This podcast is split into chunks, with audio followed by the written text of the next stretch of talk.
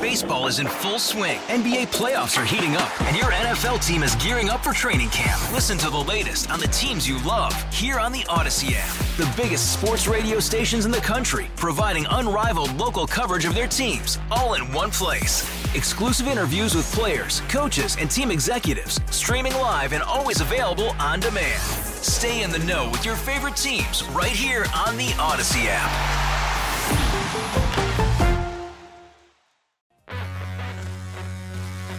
Live Sunday nights. This is the John Whitmer Show on 98.7 and 1330 KNSS.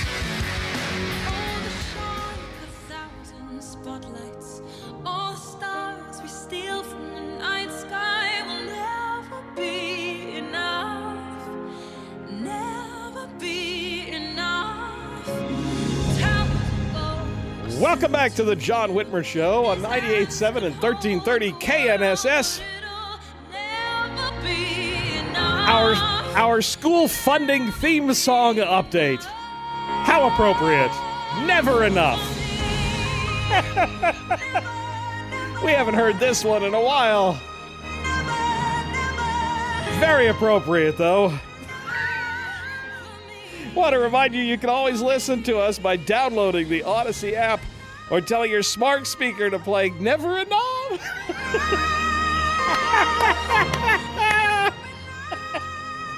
oh. Ah, by playing KNSS Radio, you'll find podcast links to all our previous episodes there. And make sure you like and follow the John Whitmer Show Facebook page and follow me on Twitter at John R. Whitmer to get all the latest updates on the show. Oh, our school funding update. You know, we I just have too much fun doing this. So based on the 2021 state assessment scores, only one public school in Kansas earned an A on KPI's A through F grading of Kansas schools initiative. According to a release from KPI, nearly half of all schools received a C, and almost as many earned a D. There were only 103 schools with a B and 80 schools that earned a failing grade. Joining us now to walk us through these numbers is Dave Trabert from the Kansas Policy Institute. Dave, it's nice to have you back on the show again, my friend. It's nice to be back, John, and uh, that's a uh, quite the theme song you have. it is appropriate for oh, the, for anything school funding related, or really when it comes to the statewide uh, initiatives with with when you talk K through 12 education, because and we'll get into this. Mm-hmm. I got a mm-hmm. question related uh, here later in the interview, but uh, you know, it just seems like all these folks ever want is more money. So I, when I heard that it's from uh, The Greatest Showman, and when I heard that song, I said, "Oh, that's going to be our new theme song." So, um, as I understand it, Dave, this this A through F grading project basically translates state assessment scores for public and private schools that take the state assessments administered by the Kansas Department of Education the project this year graded 1,273 uh, public schools, 354 private schools, and only 8% of public schools earned an A or a B. Is that right? That seems really low. That, that is correct. And what that means is that only 8% of schools, on average, are have their kids on track for college and career. Or another way of looking at it is only 8% are proficient. So where are the public schools by comparison? If the public or uh, private schools by comparison, if the public are at eight, where are the private schools? Uh, forty uh, percent of private schools are an A or a B, and then when you look at the flip side, only fifteen percent of private schools are D or F, but forty-four percent of public schools are D and F. And now I need to remind your uh, tell your listeners these numbers are for the all grades tested. So students in grades three through eight and 10 take the state assessment. So this is kind of like the overall average. If you want to see some really scary numbers, look at the high school numbers. Oh, I'm sure. And I mean, I, I, was shocked when I looked at these numbers. By the way, the whole report is available on the John Whitmer Show Facebook page. If you go there, you can find the link to the uh, the Sentinel's website, which has got the data. But just one public school, Ingalls Elementary in Gray County, mm-hmm. garnered an A. One public school. Uh, it's yeah. shocking. Well, it's um, it, it's probably shocking to parents, but it's not shocking to people like you who have had an inside look and know what's going on. Uh, Kansas has had a, a real serious education problem for decades, and it's not money; it's student achievement. No, you're uh, you're absolutely the, right. You know, the the uh, you, you look at everywhere you look. You look at the ACT test 21% of the Kansas graduates who took it are considered college ready in English, reading, math, and science. You look at the National Assessment of Educational Progress, and it says a third of Kansans, Kansas students can read proficiently in the fourth grade and the eighth grade. It's no surprise, but the reason we did this is people need to understand the truth, and they will not get that from the education community. Uh, oh no! I you know I have seen you have probably seen state board members stand up in front of the legislature and try to deceive them. I have seen all kinds of education officials do it. Um, you know the the the Department of Education publishes results with labels that mean nothing. Now it's level one, two, three, and four. You don't even know which one's good and which one's bad. Uh, before they had labels like approaching standards. Well, is your standard 70 to 100 as an A? What does that mean? And so we modeled this after something Florida did, which is one of the key things uh, that turned that state around. Uh, they put the A through F grades on every school. And so we started doing this, I think, about four years ago. Uh, and it is one of the most popular things we produce every year because it tells people something they cannot get anywhere else. And, and, a plurality of schools in some of the largest counties in Kansas scored a D, including Sedgwick County schools. We do not have a single A rated school, and only 7% scored a B. It's, I mean, Sedgwick County yeah. schools are, are doing terribly. It is. Uh, it, it is. Uh, the Sedgwick County schools, there is um, the, 51%, or I'm sorry, in Wichita, 51% D, 31% F. Mm. So 80, um, percent know, over 80% are effectively 80% failing. are D or F. And it's not like, you know, so that it's not as bad in other districts, but it's still not good. I mean, you look at Goddard, uh, likes to, uh, is sometimes thought of. Now, there they had 30% B, but they have 45% C and 18% D. Maize just 10% B. Of course, nobody has A's. 70% C and 20% D. You even even Andover, which also is considered really good, only 18% of the Andover schools get B's, and all the rest are C's. So, how do we fix these numbers? I mean, what's the solution to improve this? I, I think the obvious choice is to put inject competition into the system.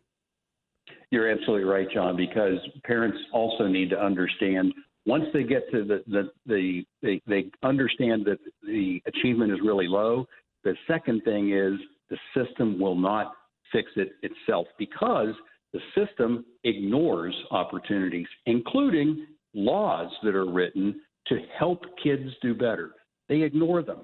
Uh, they they don't spend. An audit found that they don't spend money uh, in accordance with state law. Uh, we did an audit of 25 of the largest school districts last year to look at another law they're supposed to follow. Go, go out and do building needs assessment every year. It's part of your budget process. What is preventing these kids from doing better in this building?